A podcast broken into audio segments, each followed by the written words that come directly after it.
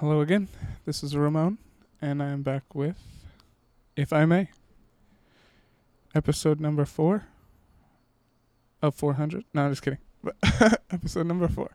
I mean, who knows? We'll see. Ideally, yes, actually. Um, so, moving on from the last previous episode, um, there are a few things at the end of this personality test that I kind of wanted to just go over that I found interesting. I didn't notice before, or just didn't give much detail, uh, much attention to. Uh, first is um, they have to begin. We'll look at your personality profile. Uh, so there's four. They have four temperament types. The temperament types were created by psychologist David Keirsey. Oh, that's ironic. My um, I was talking to my aunt, and she just shared one of his books would You Understand Me, I think, um, with me earlier today. So that's ironic. Um, but yeah, by uh, psychologist David Keirsey. I may be saying that wrong. Uh, K E I R S E Y. Who used them to describe essential themes in the way people think and behave. Temperament is a broad way of ca- categorizing people than is a broader way of categorizing people than personality type and is thus helpful as a quick way of understanding what drives people. Each temperament has each temperament type describes a, a particular way of approaching the world. The first type is the or are the empaths. Uh, empath personality types are creative, imaginative, compassionate, focused, uh, and focused on the possibilities for people and society. They want to heal other people, connect on a deep level, and use their unique style of expression to change the world. That's funny. Uh, it's like the theme of ha- uh, of all my content so far. Um, and yes, INFJ tend to be very. It's stereotypical, uh, but very on point for INFJ to be very empathetic. Next is the theorist temperament. Theorist personality types are analytical, critical, questioning, and focused on innovative ideas. The way they want to use their powers of logic and reason to overhaul systems, improve efficiency, and manifest their visions of what could be. That's so it's crazy to like it's so funny to see like I say something in a certain way like and then I go and like read about it and boom, like it's described using the exact same words that I initially used. I love that. It's it's funny. It's awesome. Uh, third is the preservers. Preserver personality types are sensible, organized, stable, and focused on upholding traditions and institutions. They want to ensure that things are done correctly, that rules are followed, and that people take their place, their proper place in society. And lastly, the fourth is the responders.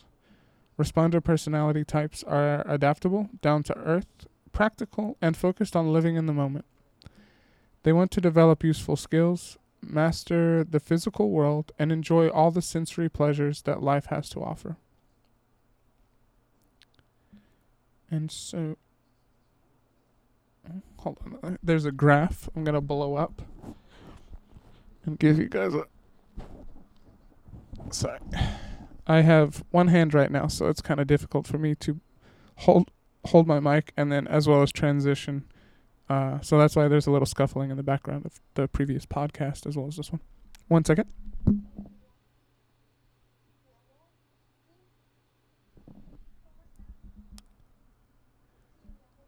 Uh, empathy, I fall into 48 pers- 48 percentile in that temperament. Theorist, 36%. Preserver, 10%, and responder, 5%. And I'd say for me that's that's pretty accurate. I I'm very empathetic. That for sure. That's probably for sure number one. Theorist is definitely close number two. Um, out of these temperaments. Uh, yeah, those are both very accurate. And then the other two, 10 and 5, that also seems pretty accurate as far as. Yeah, I think that's pretty spot on in, in those respects. Uh, let's see. Oh, so they have um, your scores and the 16 personality types. So seeing how my scores match up uh, against the other 16 types. So of course, INFJ, the counselor, is my number one. Um, the ca- the introverted or extroverted counterpart, the ENFJ, I'm a uh, the teacher. I'm a 70% match. INTJ, 77% match. INTJ, the mastermind. ENTJ, the commander, 60%. ENFP, the champion, 51% match. INFP, the healer, 67% match. INTP, the architect, 57% match. ENTP, the inventor, a 41% match.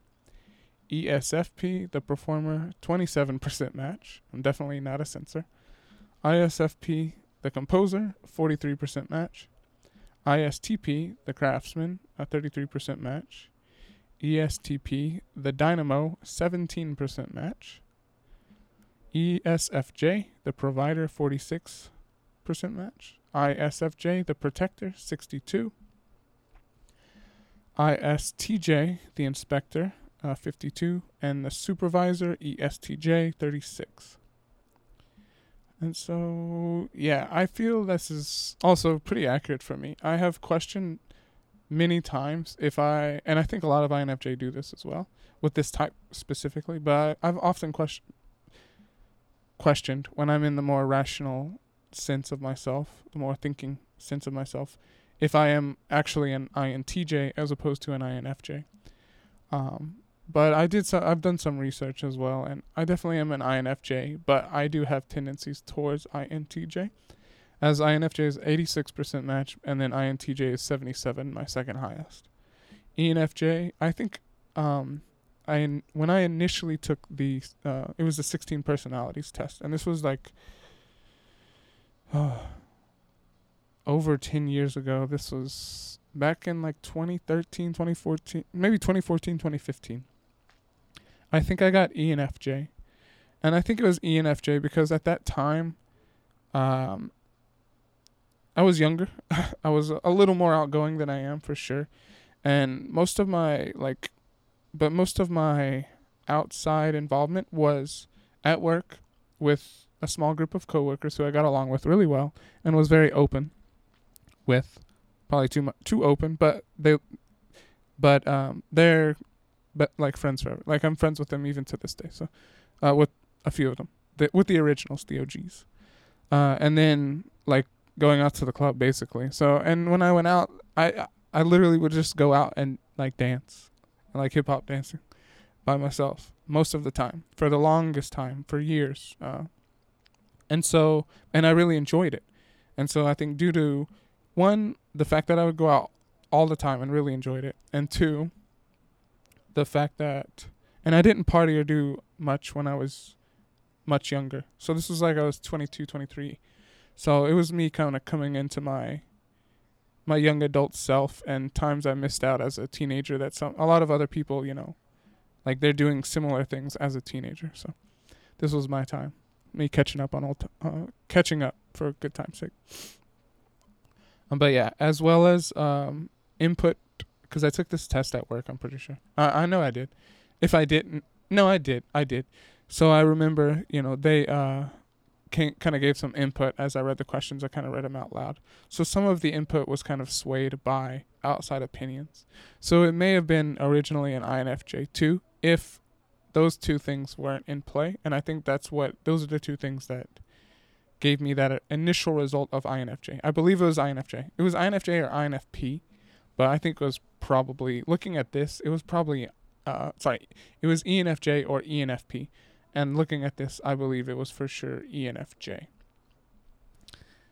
Uh, but yeah, and then my least, just looking at my two lowest matches, which would be the Dynamo and ESTP, which, yeah, complete, complete opposite um, personality type in in every respect. So that's understandable and then uh, the uh, and the perform the performer. Yeah. The performer. Hold on, sorry.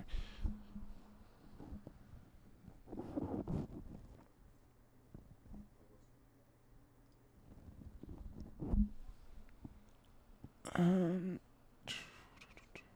yeah, the performer, the dynamo and the performer, and the performer is an ESFP. So yeah, makes sense. And moving forward, if I may. So then it follows um, basically a focus specifically on the generalities of the INFJ personality type. So it says you're guided by a deep con- a deep considered set of personal values. You're intensely idealistic and can clearly imagine a happier and more perfect future.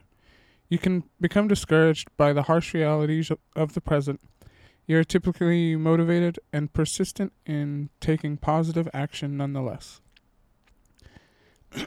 you feel an intrinsic drive to do what you can to make the world a better place. Accurate. Uh, your core values idealism, yes. Authenticity, yes.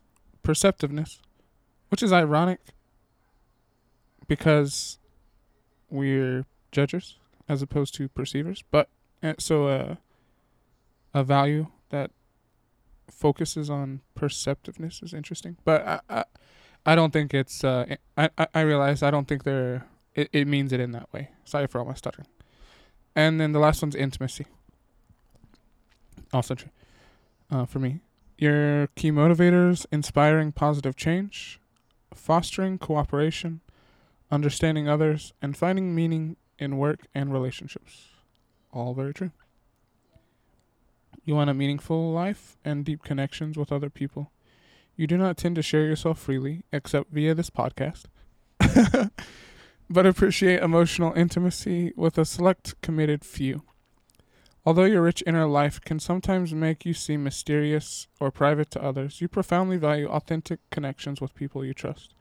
You have a unique ability to intuit, intuit, intuit others' emotions and motivations. Sorry, got hung up on that word. And will often know how someone else is feeling before the person knows himself. You know your you trust your insights about others and have strong faith in your ability to read people. Although you are sensitive, you are also reserved. You are a private sort and are selective about sharing intimate thoughts and feelings. Also very accurate. It's funny, I just read a meme a few minutes ago, uh, INFJ meme. It's like INFJ facts. And it was like few people will like an INFJ but an INFJ will like even fewer. like, oh, that's that's accurate. Uh, how others see you. Yeah, this, mm, ironic too. Uh, you often appear quiet, caring, and sensitive, and may be fond and may be found listening alternatively to someone else's ideas or concerns. You are highly perceptive about, about people and want to help others achieve understanding. You're not afraid of complex personal problems. In fact, you're quite quite complex yourself and have a rich inner life that few are privy to. The you reflect at length on issues of ethics and feel things deeply. Because you initially appear so gentle and reserved, it may surprise you may surprise others with your intensity when one of your values is threatened or called into question. Your calm exterior bellies the complexity of your inner world. Belies. I think belies. Belies, bellies. Regardless. Because you're such a complex person, you may be reluctant to engage with others who might not understand or appreciate you, and can thus be hard to get to know. Thus far, be hard to get, and yeah, can thus be. Man, my God, I'm sorry, guys. I'm, I'm. Uh, I guess I'm crashing a little bit. Uh, it's fine. Being hard on myself.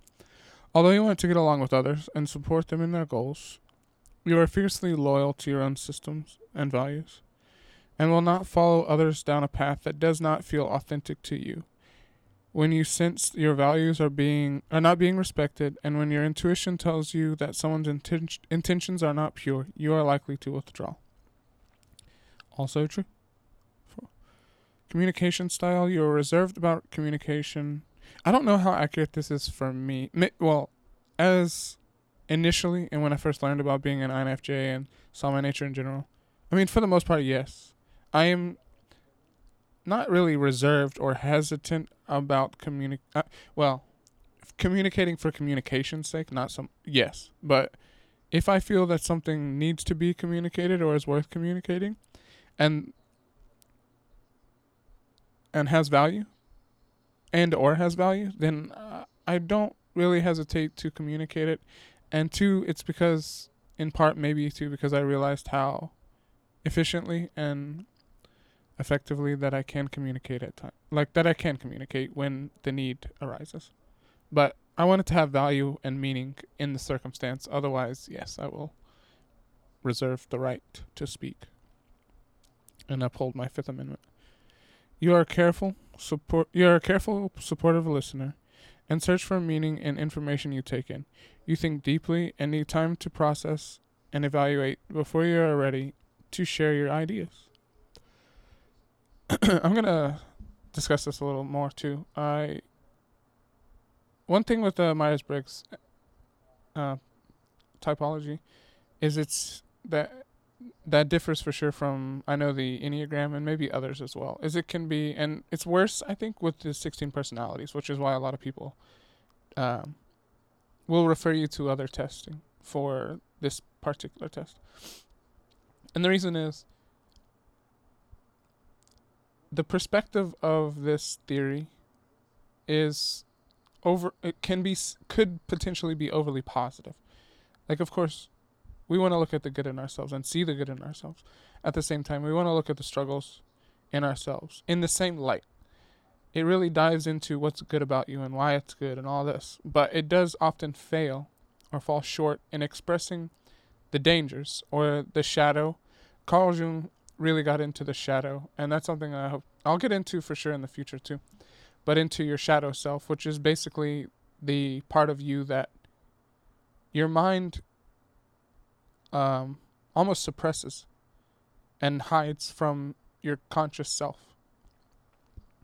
It's the part of you that you don't really like. It's the dark side of yourself. It's um yeah, it's it's it's your weaknesses basically.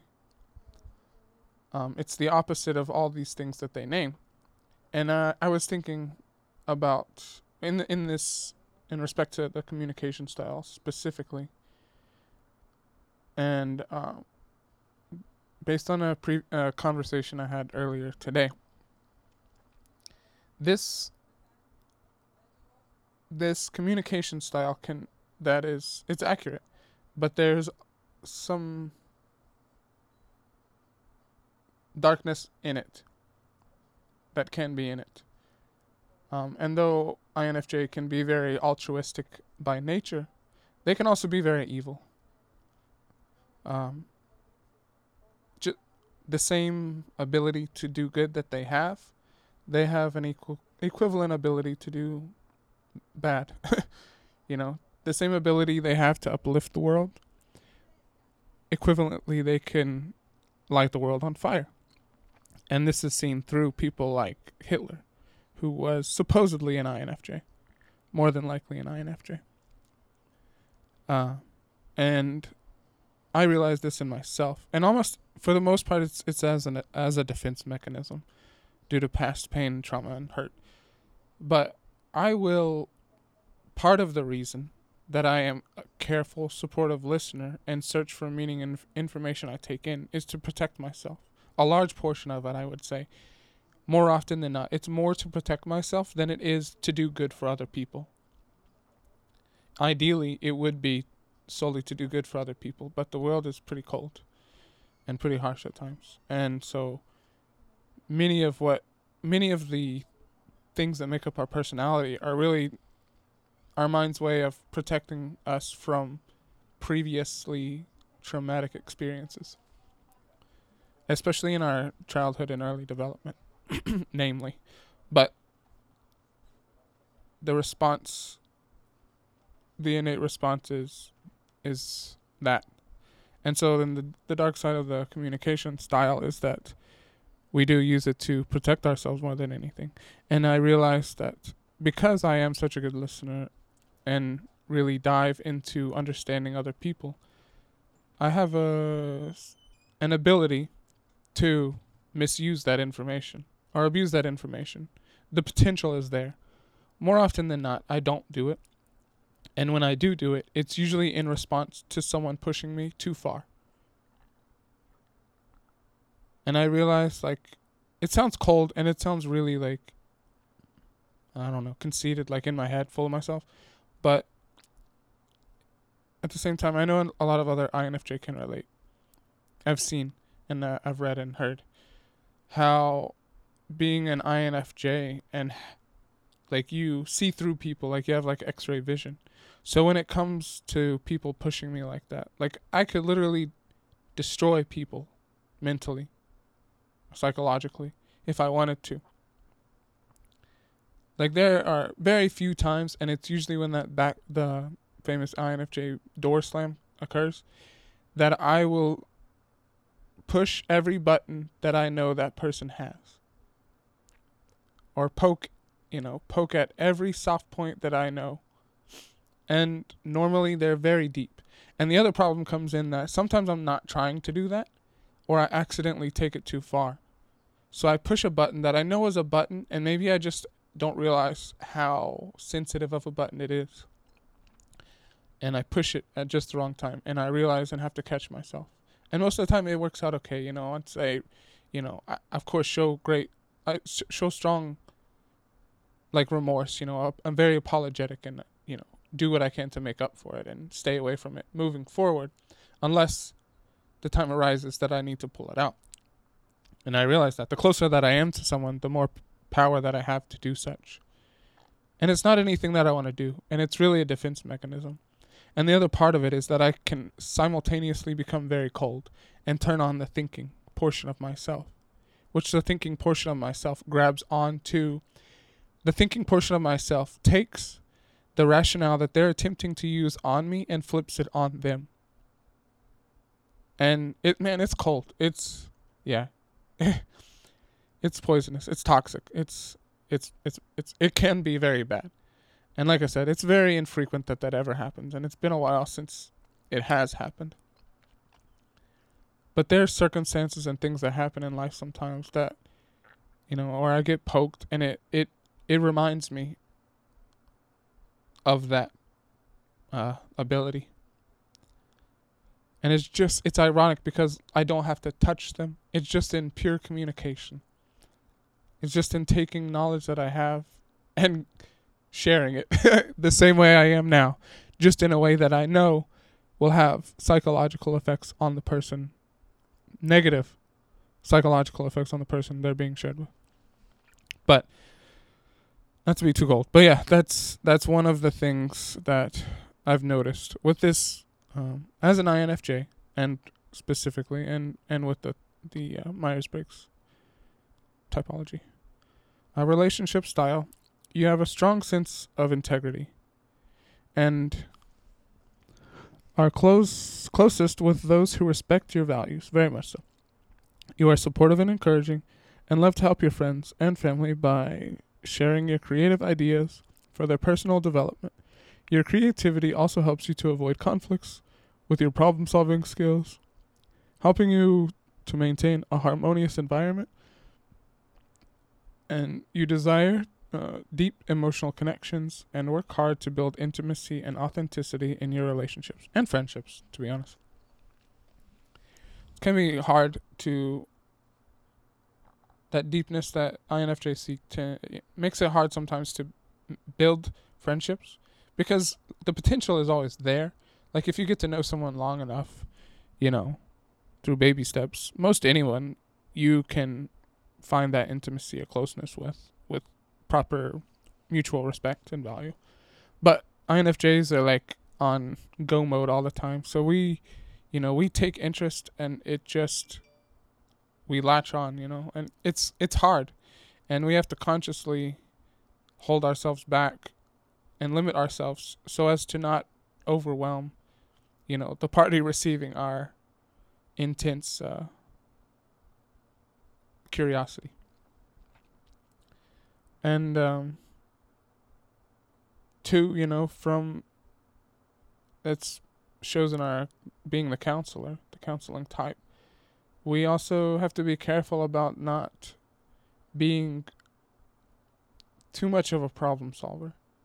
You know, not because sometimes people aren't always looking for an answer. So we have to find in ourselves a way to judge and balance by listening, by, you know, constructively listening, actively listening to see if the person needs and is looking for in that certain circumstance, you know, an answer, a solution, or maybe just, you know, someone to vent to. But the intent shows for sure for INFJ. Um, INFJ communicate by expressing quiet support, recognizing potential possibilities, seeking authentic connections, processing ideas internally. Yeah, and processing uh, ideas internally. I think a lot of that too is more so how we're connected, but they have this section that says you connect by being open and authentic, sharing emotions, encouraging inner growth, and organizing time with loved ones. Maybe so. Um, in that sense, I feel a lot of the ways that it says we communicate are also how I want to be prefer to be communicated to. Um, but that's kind of tough to ask for from someone else. Personality at work. Uh, your work, your ideal work environment focused on humanitarian values, fostering learning and advancement, supportive and encouraging, organized and efficient. Your ideal working roles: visionary idealist, gentle teacher, compassionate humanitarian, individual advocate. Leadership style, your leadership strengths, inspiring cooperation, encouraging person personal development, valuing diverse, diverse perspectives, and sharing a global vision. Teamwork style, accommodating to the needs of others, fulfilling commitments, developing creative solutions, and organizing people and ideas. And then there's a list of top careers. I won't go into that, but I feel like it's for me. Most of them are interesting. Some of them are not interesting at all. Like I just don't think I would enjoy it personally. Um, but uh, maybe other INFJ, like I would maybe be good at it, but I just wouldn't enjoy it. So, and I feel like maybe for other INFJ they would feel the same. Um, but some of them, uh, like graphic designers on here, something I've looked into as well already. So, musician, technical writer, stuff like that. Like a, a lot of the stuff I'm interested in, it's just finding an avenue to get into it. You know, just because you want to be in something, it, it's sometimes a little harder to especially when you're an INFJ with multiple passions and bounces around different careers a lot of times. Like me, it's kind of hard. You know, you kind of always start at entry level, so trying to bounce around while continuing to grow is is probably the real part that's difficult. Uh, but here's to hoping. It's part of what makes me me. Uh, and if I may, there's one last thing with this test that I want to go over. One last piece of information they shared. And it's uh, one opportunity, well, two, I guess. Opportunities for excellence and potential pitfalls. Opportunities for excellence. Use your emotional sensitivity to maintain an atmosphere of cooperation. Be an advocate for others to make sure everyone's input is valued. Seek out opportunities to put your understanding of people to good use. Your natural insight will help you to create effective solutions. Keep the lines of communication open. You are straightforward and honest, which inspires trust. Find ways to exhibit your loyalty to people. Causes that matter to you, uh, and causes that matter to you. Your work ethic and persistence will earn you a reputation as a team player. Pitfalls. Become more comfortable with giving others constructive criticism. It is often the best peop- best way for people to learn and grow. For me personally, I think the opposite is the bigger pitfall, at least something that I struggle with more, and it's receiving constructive criticism. Uh, and two, because I don't know, maybe it's my judging too, because you know, I my or my cynicism, it, but I don't want unrequested criticism. For one, for two, most of the time people are criticizing me. It's not to benefit me. It's not constructive. Most of the time people criticize each other in general. It's not constructive. And if someone doesn't know me nor understand my understanding of whatever the topic is, and they try to give me constructive criticism, it still doesn't come across right for me. But I feel I should be a little more open. Like the second someone goes to criticize me, especially in times when I'm like vulnerable and not sure of myself, it's so irritating. Because it's like they don't give me the time to learn before they criticize what I'm doing. Like let me experiment and find some comfortability before you do. But that's just me. I don't. I'm curious to find what other how other INFJ feel about that. Uh, the next, try to tailor your message to your audience. You like ideas, theories, but others need details and spec- spec- and spec- specifics. Sorry, in order to get behind your cause. Don't be afraid to manage people. I agree with the manage people. That's kind of tough. I always feel like bad, especially if I don't have that role. Like it's not a it, it's not a labeled or given role, but there have been plenty of times where it's not a labeled or given role, but I've needed to do so, and then times where I've needed to do so, like and did, and then times where I needed to do so and didn't, and in both times, like it's kind of awkward and hard to do, especially under those circumstances. You often shy away from giving people direction, but sometimes people need guidance in order to be productive. Make sure that your efforts are not taken for granted. You often prefer not to speak up for yourself, but you may become resentful if you are given the recognition you, if you aren't give are not given the recognition you deserve. This is something that I realized really genuinely recently, uh, especially listening to Jordan Peterson because he talks a lot about this and and uh, I guess somewhat of a fear, like uh, this fear of becoming resentful, um, because it it being resentful removes a lot of opportunity for, you know for you. If you're so focused on how wrong something is then how can you you know fully experience it and make anything out of it if that's your only focus? And that's i feel the pitfall of of resentfulness. And i uh, with work especially like uh, a couple weeks ago actually i shared i've started doing it with my last job and then I'm continuing it. But being more open when I being more standing up for myself basically. And at the end of the day, it at least feels good for me because at least I spoke, at least someone, you know, and someone is me, uh, you know, stood up for myself, even if it's not received well or, you know, it's not, yeah, if it's not received well or, you know, like you don't get a response or that kind of thing. But I remember a couple weeks ago, and actually on a, several occasions, I've written into work about some issues that I've had, and it's very like intense, but extremely professional. Um, and a couple weeks ago, I did the same thing, and like it's very like, it's, it is clear, you know, clear. My my displeasure is voiced clearly, and the reasoning for it voiced very clearly and very professionally. So n- nothing that you know that I could that's necessarily going to get me fired in an instant, but it's not going to make me look good to the higher ups.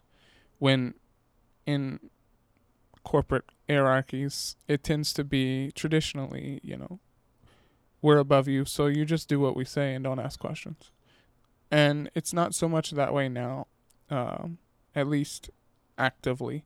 In a passive way, it is, and that's the business politics side of it that I'm talking about. But um, yeah, I did write a very sternly stated email towards to my manager and supervisor about I mean yeah, just how I was feeling. I mean, about feeling like I'm not being given the recognition that I deserve. Um and that I was clear about, you know, what I wanted out of the job in the beginning and that since I've started every opportunity that's come up I've been declined. Uh, you know or or the opportunity's been removed or you know it's like always something like always some excuse or reason. Um and uh, the same thing happened at a previous job and this went on for years at a previous job. On this one I I've only been at for you know just under a year but and I guess in a in a way I'm a little angsty but it's because I don't want to end up in the same circumstance again you know, I want to improve and progress. And then if not, then I just don't want to care. I'm going to do what I need to do and find a way to you know, either find another job or find a way to work for myself and uh I mean ideally I would like to work for myself. So um but you know, until I find the money and avenue to do that, I will keep looking. Put my efforts elsewhere. Um And if I may, moving on to the Big Five personality test the five factors of personality.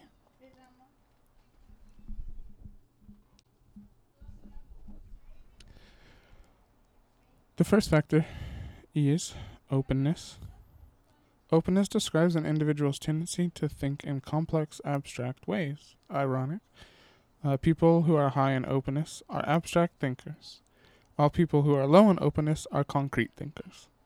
My score 98% out of 100 for openness. The average score is 58%, so I'm extremely high in openness. Very comfortable with abstract ideas.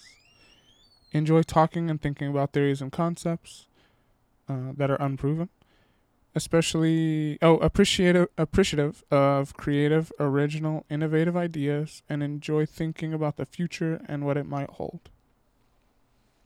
Because they because they appreciate ideas for their own sake they usually enjoy the arts and other cultural pursuits. People who are low in openness are concrete straightforward thinkers they distrust ideas and theories and do not have practical real world that sorry that do not have real practical world applica- real world practical applications. uh, they prefer tradition and conven- conventional ways over new untested ideas. They are more realistic than creative and often have difficulty imagining things that they have not personally experienced. Because of this, they may be interested in trying new experiences, preferring instead to stick with what they know. People uh, who are high in openness are creative, unconventional, imaginative, original, artistic. People low in openness are practical, traditional, conventional, conservative, and habitual.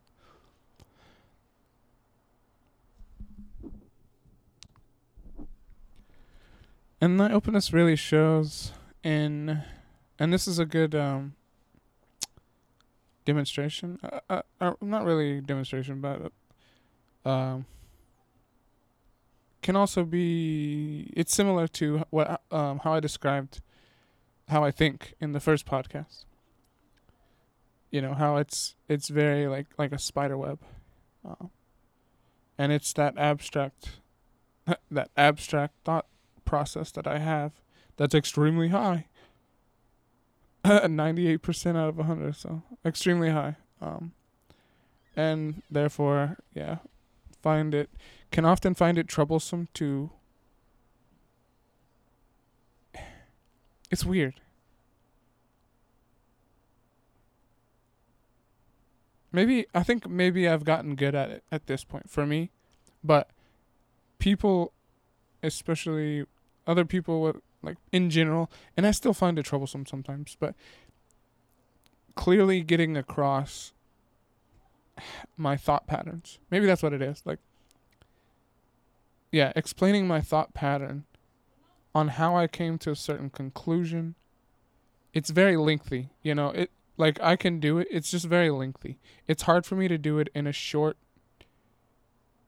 um concise manner and still feel that I'm accurate and being true to the real answer. Whereas uh, other people, I feel it's so specific. And that's also something I have trouble with in understanding others from time to time.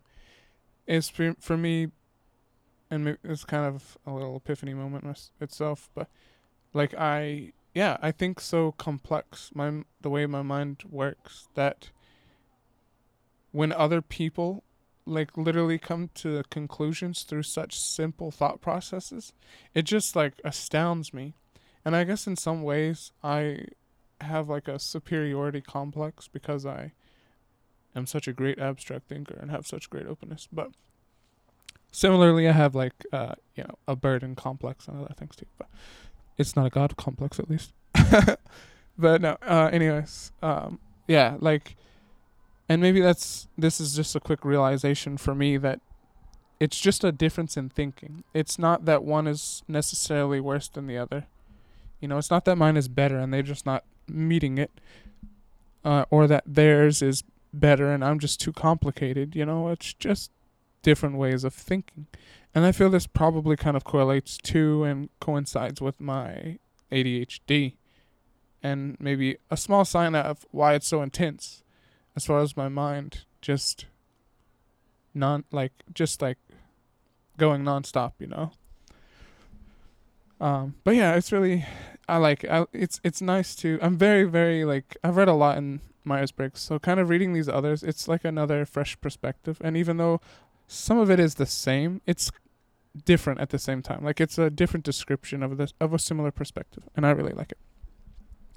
The second one is uh, the second um, aspect. The second they call it factor. That's what they call them. The second factor is conscientiousness. Conscientiousness describes a person's tendency to be perspi- persistent and determined in achieving their goals. People who are high in conscientiousness tend to work hard to put their plans into action, while people who are low in this trait tend to change course and get distracted easily. 67. Average is percent 67 out of 100. Average is 55. Um yeah, and persistence, I can be very persistent. I think subliminally, I'm very persistent with few, like with dreams or ambitions that are much further out in the future. Like they're always there in the back of my head, and everything that I do, and all the precursor or smaller dreams, are I still see as stepping stones sort stepping stones towards those bigger dreams. Like they still fall in line, and if they don't, then I, it's not something I really show much vested interest in at all. Um, but yeah, highly conscientious people are hardworking and responsible. They have a high degree of willpower and resist temptation and distractions to stay focused on their goals. I do, but if I feel lost, then it makes it very difficult or unfulfilled or like I'm not achieving something, then it makes it very difficult for me to um to do that. And that's where my ADHD kind of kicks in as well in the routine part and the yeah conscientious people are able to delay gratification. But a lot of it okay i'm kind of like assessing myself while reading this sorry but and and trying to make you know good correlations obviously but yeah it's i need to read more about this for myself yeah, um, low conscientious people are less interested in long term goals and more interested in responding in the moment. Yeah, I'm very future oriented for sure. High conscientious people, orderly, dependable, determined, ambitious, and dutiful. Uh, low conscientious, spontaneous, adaptable, impulsive, disorganized, and haphazard.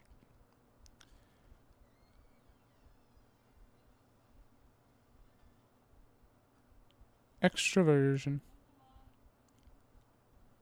is the third factor aspect.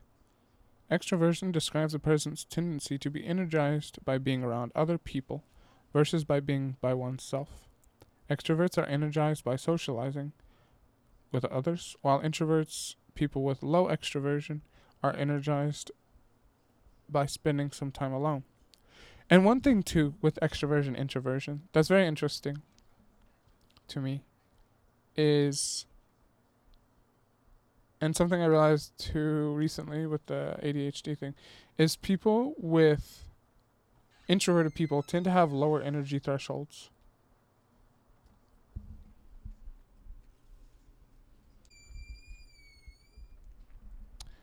Yeah, uh sorry.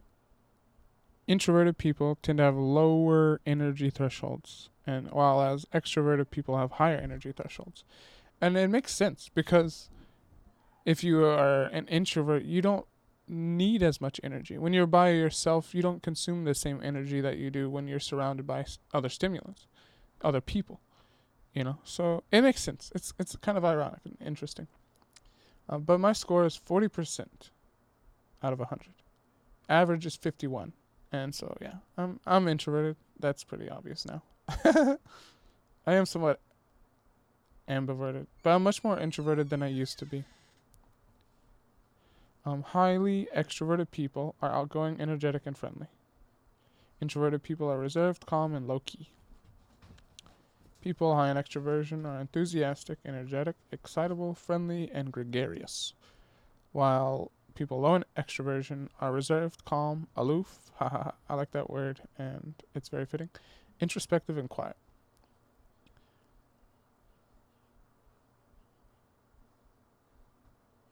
Agreeableness is the fourth aspect. Agreeableness describes an individual's tendency to put the needs of others ahead of their own. Highly agreeable people are most are mostly concerned with getting along with others.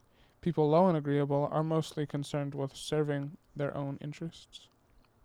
I am 67% agreeable, which is slightly above average at 63. People high in agreeableness are accommodating, helpful, sympathetic, selfless, and altruistic. People low in agreeableness, competitive, argumentative, self interested, rational, and brash.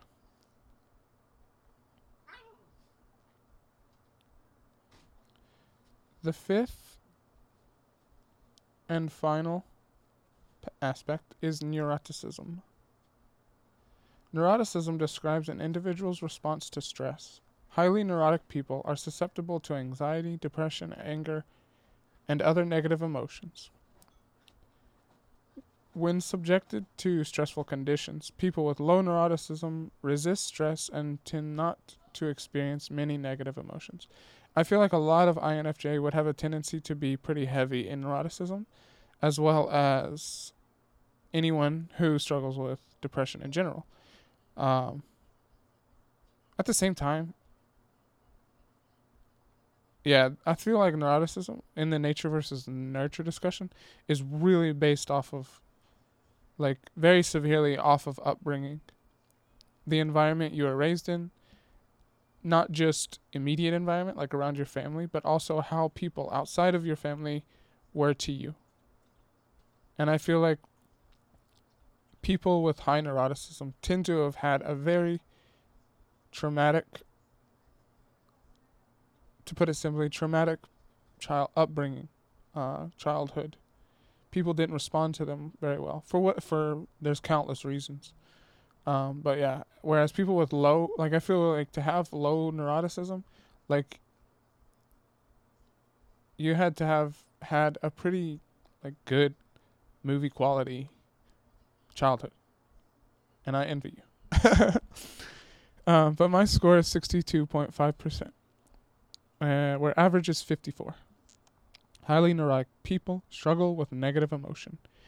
They frequently feel, feel anger, sadness, anxiety, self consciousness, and other difficult feelings. People who are low are resilient and do not react easy to stress.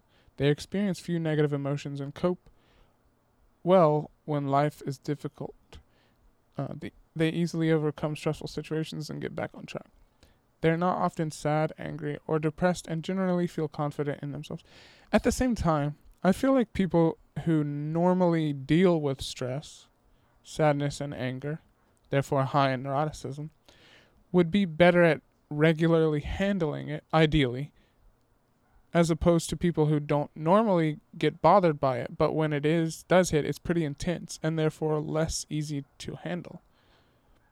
Um, but I'm not sure. That's just my my why. Uh, something I'll have to dive into, and maybe someone and maybe a listener can or listeners can give me some feedback on that and their ideas. Um, this reminds me too of a conversation I had earlier today. Or there was a point, and give me a second. Hmm. I don't remember what it was, so um, if I may continue. People high in neuroticism are vulnerable, unstable, dang, uh, anxious, moody, and self conscious. People low are stable, resilient, optimistic, self confident, and carefree. Oh, I remember what it was. And it's because of the neuroticism. Um, and the statement that they experience few emotions, ex- few negative emotions. And I used to feel like people who like almost never experience negative emotions, like the people who are like happy all the time, like they annoy me so much. Like literally, like they would just get under my skin. And my grandmother was this way. And um you know, I love her. and I appreciate her. But for me it's like it makes them hard to trust. It's like like no like nobody has life that easy that you're not damaged basically. Like it's my own inner trauma talking. My own inner damage talking and like it's crazy to to realize. It's funny ironic. But yeah um but i guess with this explanation no it it, it actually is a realistic thing. It's r- reasonable that someone does not experience many negative emotions core pattern.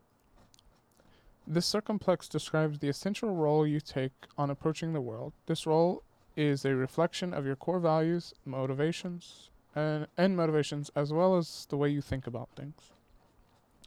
So the top circumplex, it's like a, it's like a sphere, but instead of like percentiles, it's broken down into sections and depending on how um, how much uh, that section relates correlates to me, the section's bigger than than others. So one's really small, one's really big, and then the others are in between.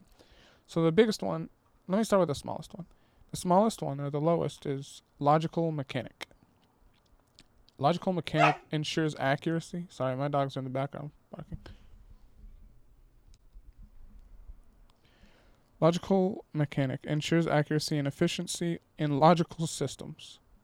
Uses proven methods to accomplish real world goals. My second lowest is practical caretaker. Helps other people in practical everyday ways. Uses established in- institutions to maintain stability and security. And yeah, those two aren't really, don't correlate very well with me. Uh, analytical thinker is my is the second from the top. I don't know how to say it. Uh, solves logical problems with rational, complex analysis. Thinks about innovative ways to improve systems. And that sounded like the end. It wasn't the end, but that's the end of it.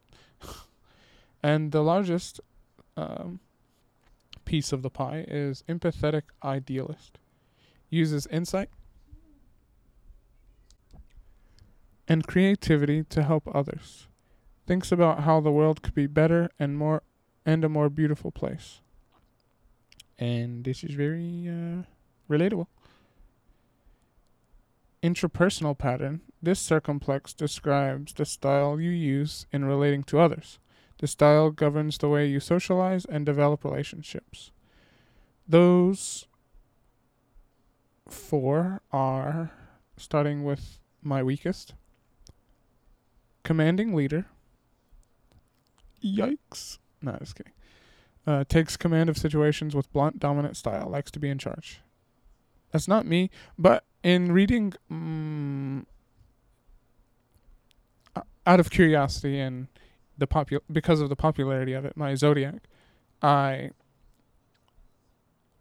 did uh, this little app uh, a while back. But you put in the date, your you know your birthday and the time and all this kind of thing, and it gives you like.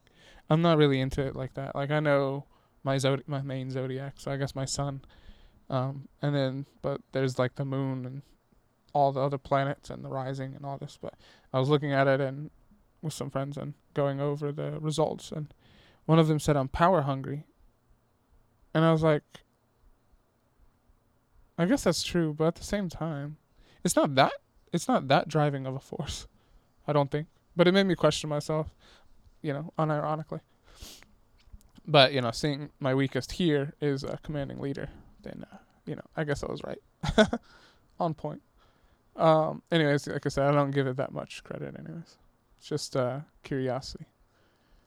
Um, so the second lowest is uh, aloof thinker, maintains independence and distance from others, selective about relationships. All of these are pretty like are relatively close in size. So as opposed to the initial where they were very different in size. The lowest two were very small and the upper two were one was maxed out in the circle and one's two away. So to give a sort of a visual. This one, they all start around the middle of the circle, so they're all middle ground. So I guess that too means that I'm a little more of a commanding leader than than I could be. You know, uh, even though it's my weakest, I'm still decent. Interper- basically, I have decent interpersonal skills. This is just the one that I pull out least often. Um, but it's middle, you know, low middle ground. So if I need to, I can. Uh, and then aloof thinker is just over middle ground. Uh, maintain independence and distance from others. That's that's accurate. I do that like that when circumstances call for it. Um, then the third, or well, I guess the second largest is social butterfly. Is friendly and am- amiable, loves people and approaches them without hesitation. E- circumstance if I'm feeling good about my if I'm in a good place in life, yes. If I'm not, no. And then the largest is sympathetic ear. Gentle and kind, tends to be quiet and appreciate close supportive relationships.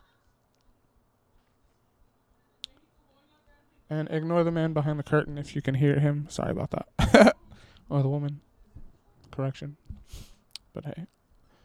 Uh, then there's social pattern. Uh, this circumplex describes how you position yourself in relationships to social groups. Your pattern shows how you feel you fit in within the larger scale of society. This one, great strong variances. The s- lowest two are very small, and then the largest two are very big. One is maxed out. The fir- top one's maxed out. So the lowest is easy belonging. Feels a sense of belonging in social circles, enjoys being around surrounded by similar people and fitting in easily finds commonality with others. And that's very accurate. This thing is very small. Uh like there's like there's rings. So this one's at like uh one and a half rings. So yeah it's very small. And yes i do not feel that i belong easily anywhere. Uh struggle of an infj for sure. And a type 4 uh so yeah it's fitting the next largest, which is one, two, three, like three, uh, three, uh, three rows out. Safety in numbers seeks stability and belonging. Wants to feel similar to others to ease anxiety. Takes comfort in traditional institutions, and that's very accurate too. Like neither of those am I very. Yeah, there. I don't fit the large scale of society. Never have. So, it's not surprising. The second largest is Gleeful Rebellion. Very accurate. Enjoys a feeling of uniqueness, embraces alternative cultures, and takes pleasure in being different. Like showing individuality. And very accurate. That's like one away from maxed. Actually, one and a half ma- away from maxed. And my maxed out one, the top one, is Anxious Alienation. Feels a sense of being uncomfortably different. Rarely meets others with common interests often feels alienated and excluded from society. And this is very true. And I'm sure getting to know me, like it's obvious, like how, uh, like what, like it's obvious that it's obvious, like you know. Um, and it is what it is, like you know, it. But it's true, and it's just another facet of what makes me me. And um, but it's also why when I do meet people that connect and like the with the responses that I've gotten from my podcast thus far, like I appreciate it so intensely. And another disturbance, uh, phone call. Sorry, I'm doing this late in the evening, so everyone's home and there's a lot going on, and I'm I'm wrapping up. So, uh, thank you for your patience. The next is communication pattern, and that goes without saying. Pretty much, we understand. Um, again, this one, the lowest two are very small, and the largest two are exactly the same as the previous, so very big. Um, communication Open lines is my lowest. Freely communicates to keep everyone informed. Recounts events. Yeah, that's the privacy showing. Shares information and, and compares experiences with others. Yeah, not frequently at all. Um, number two lowest, concise facts. Communicates when necessary. To convey specific information. Dislikes talking for the sake of talking. Keeps discussions to essential facts. I don't know. And that's the lowest of the two as far as communication. I guess that's tr- well, no, that's true because I do have a tendency to overshare, uh, which is a natural INFJ tendency as well, as well as other types. Like I, my, I'm just always reflecting INFJ, but I really like understanding and getting to know other types as well. So this is just all kind of a getting to know me, and in the future, I look forward to kind of diving into other people, other types, other subjects. So um, please enjoy this while while it lasts. Uh, second largest is shared vision. Enjoys expressing ideas and visions. Loves to brainstorm and discuss possibilities. Tends to focus on future goals and abstract ideas. Fitting. And the last and largest is thoughtful insights. Thinks deeply before speaking. Yes. Thoughtfully shares insights once they have been carefully considered. Tends to focus on interpretations. That's so true, especially in like a lot of my friendships. Like close friendships, I'll think deeply about stuff and then just randomly one day, you know, open up about it and share it. It hits me, you know, in the moment and they're like, wow. Uh, you know, a lot of my friends, like my few friends, like they love that about me. And I love that they love that about me. You know, I, I, I really value that someone actually appreciates it because I can see how it would also be seen as pretty weird. Emotional pattern uh, this circumplex describes, of course, emotional experience, pattern of emotional experience. So this one, they all start around halfway, uh, halfway to max. So they're all relatively close to one another, um, and pretty heavy. Uh, but obviously, yeah, I'm an emotional person. Who who'd have thought? It's expressed clearly through my mere voice. Um, but my lowest is mostly sunny, low energy threshold, not the brightest of the bunch as far as uh, as far as emotional brightness, uh, not intelligence. Clearly, but anyways, uh, tends to be most happy and co- tends to be mostly happy and content. Shrugs off stress, and easily finds things to look forward to. Most emotional experiences are positive. My second smallest, it's very close to be honest. I can't really. Vi- yeah, very close between full spectrum and even keel. Uh, full spectrum is slightly l- no. Uh, let me go. Even keel is the second to lowest, but very close. Um, with the other. And even keel it mostly calm and placid, experiencing few emotional spikes, is rarely ever very happy or very sad. Emotions do not play a very large role in part of experience. That's so true, and it's really weird to a lot of people as well. I love new experiences. Uh, as I brought up, I want new experiences as often as possible, with some stability, of of course, in between. But that's I crave it.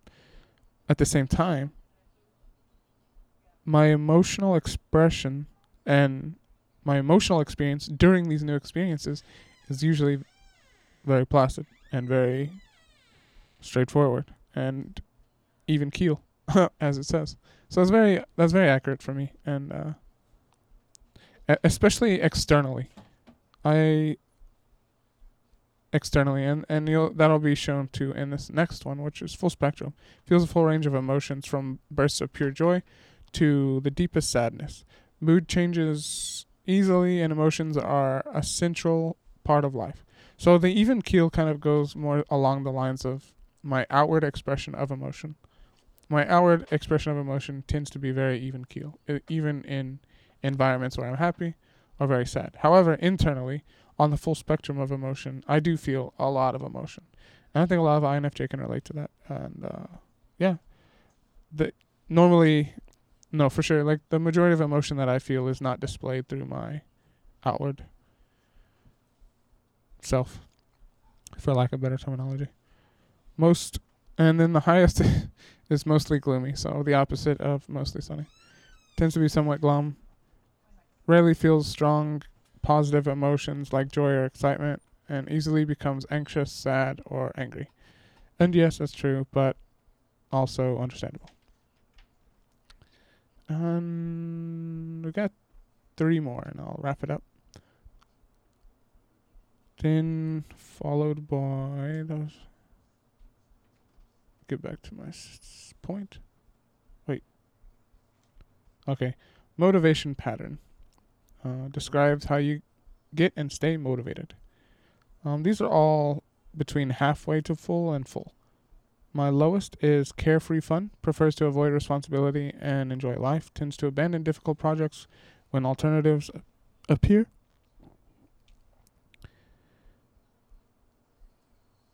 And feels little pressure to work. So yeah, that's pretty accurate. That's gonna be low for me. I mean, there's times for sure, but overall, no, I need some productivity in my life. Uh, second lowest. These are two also very close. One's at one's just a halfway above the other. Uh, so the second is second lowest confident dri- confident drive enjoys chasing goals and realizing successes confident in own potential to achieve works hard and expects accomplishments that's true uh, next is scattered anxiety, also very close in hand with confident drive. Has har- has a difficult time focusing on work and st- staying motivated. Tends to worry uh, about outcomes and have a hard time getting started. Also very accurate. Also part of a infamous INFJ cycle, and as well as a ADHD cycle. So makes sense. Anxious diligence is my largest in this category highly motivated to achieve goals and avoid errors, perfectionist. Tendency to overwork feels relief when projects are completed correctly. This is yes. like I am very perfectionistic by nature and I do my best to not put it on other people. But even still when I'm successful at not I mean I'm never perfect, of course, you know, no one's perfect, but when I'm successful at doing a job that I can at least feel good about. Normally, that to me is better.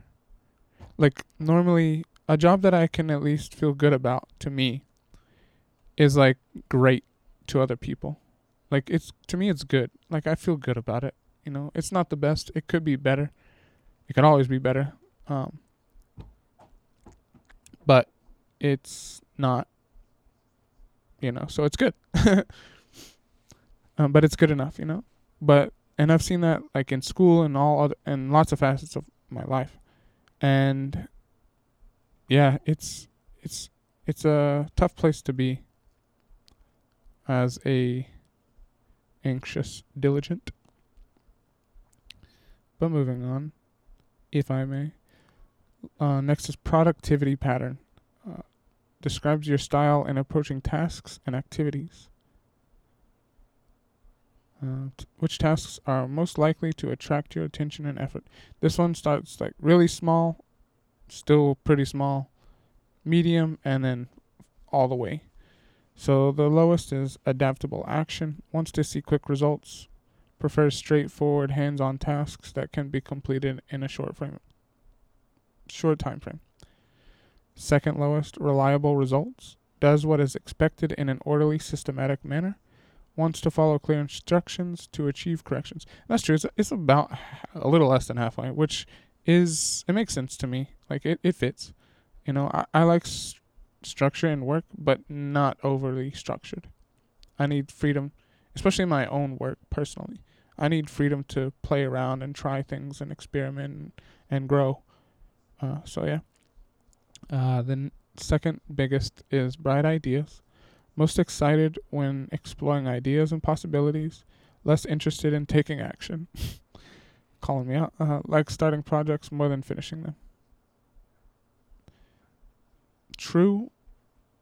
But I also feel guilty anytime I start a project and don't finish it. So, anyways, and the last, uh, the largest is grand plans, has big, innovative ideas, and formulates plans to put those ideas into action. Persistent in chasing even the most ambitious goals. Accurate. Rewards pattern. This one's interesting because uh, I hear a lot about reward pattern, um, and reward systems are a big struggle within the brain. It'll the do- dopamine reward system is the big is a big struggle in the brain of an in the mind of an ADHD sufferer. I don't know, in someone with ADHD. This describes your attitude towards potential rewards that life has to offer: money, attention, status, power, and achievement.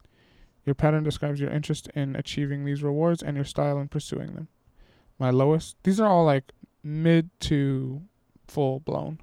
So, um, my lowest is dizzy excitement, enthusiastic but lacking in follow through, impulsive and easily tempted by the promise of pleasure and attention from others, hedonistic and distractible. Uh, second lowest, laid back, has little need or ex- need for excitement or achievement. Pleasures are low key and often passive, i.e., food, reading, television, uninterested in pursuing status and money or attention. It's not 100%. Well, obviously, it's 50, basically 50%. Um, steady, no, that's the uh, the s- second highest is focused ambition, desires many things in life and willing to work hard to get them, seeks fame and fortune, and is persistent in working to increase personal status and achievement. That's accurate. And steady drive, driven by a sense of duty, works towards goals out of a sense of responsibility rather than anticipation of rewards. Persistent even when work is unexciting and I think that kind of also points to it just highlights the what I said uh, previously about really liking Enneagram Type ones. Uh, next is esteem pattern, similar to the above, about halfway to full on all on all scales. Uh, s- describes your attitude toward yourself and others. Uh, your pattern reflects your esteem for yourself and for other people.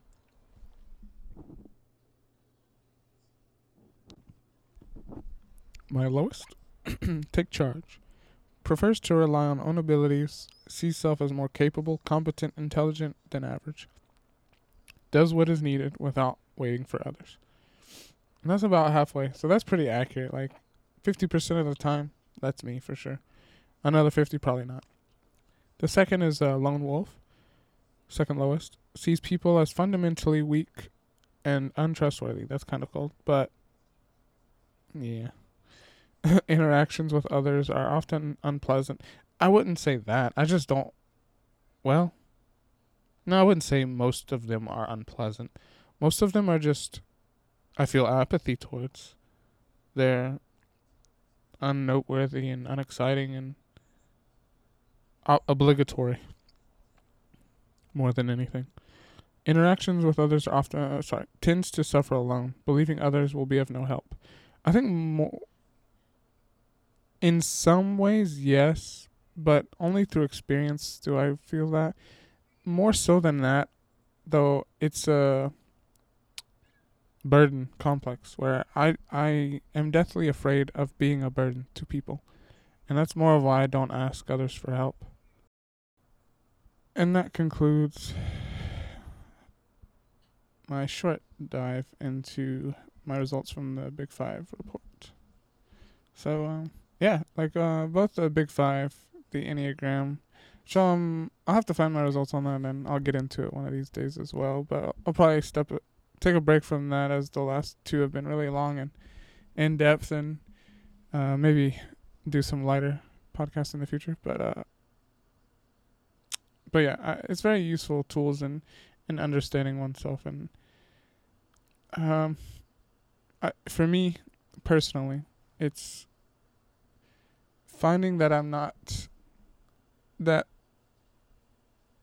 the way that I am and the way that I think and the way that I feel is just there's nothing wrong with it. It's just human.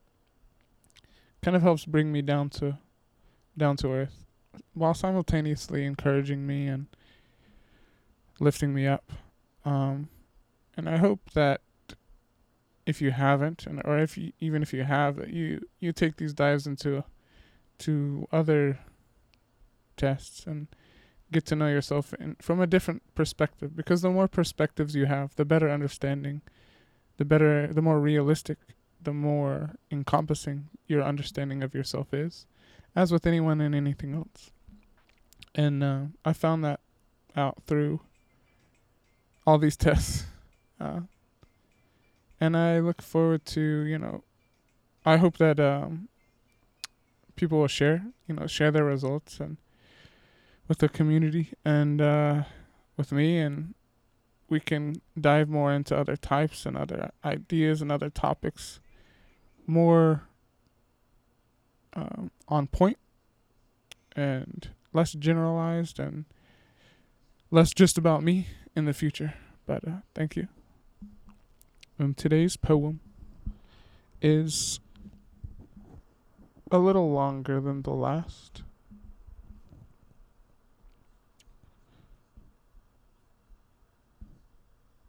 One second.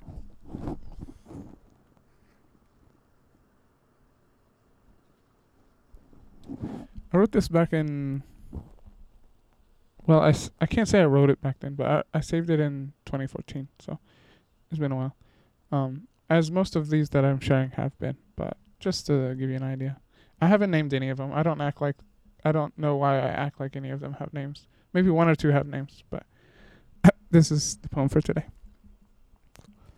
Don't draw me in, then push me away, or make me question who you'll be today. May my perception be clear of where we stand, for my mind continually wanders into wonderland. Such joy to my day and comfort to my night hast thou recently brought within my sight. How I fall like a blunder, oh, sorry, how I fall like a boulder down a mountainous hill, daily asking and fantasizing if this could be real. How at your beauty and grace my eyes glaze. So brightly dost you shine, whilst I sing your praise. How every second I spend in your presence makes my heart and soul grow ever addicted to your essence. How foolish I feel, as I have times before, for letting these thoughts of hope, for letting in these thoughts of hope that melt my core.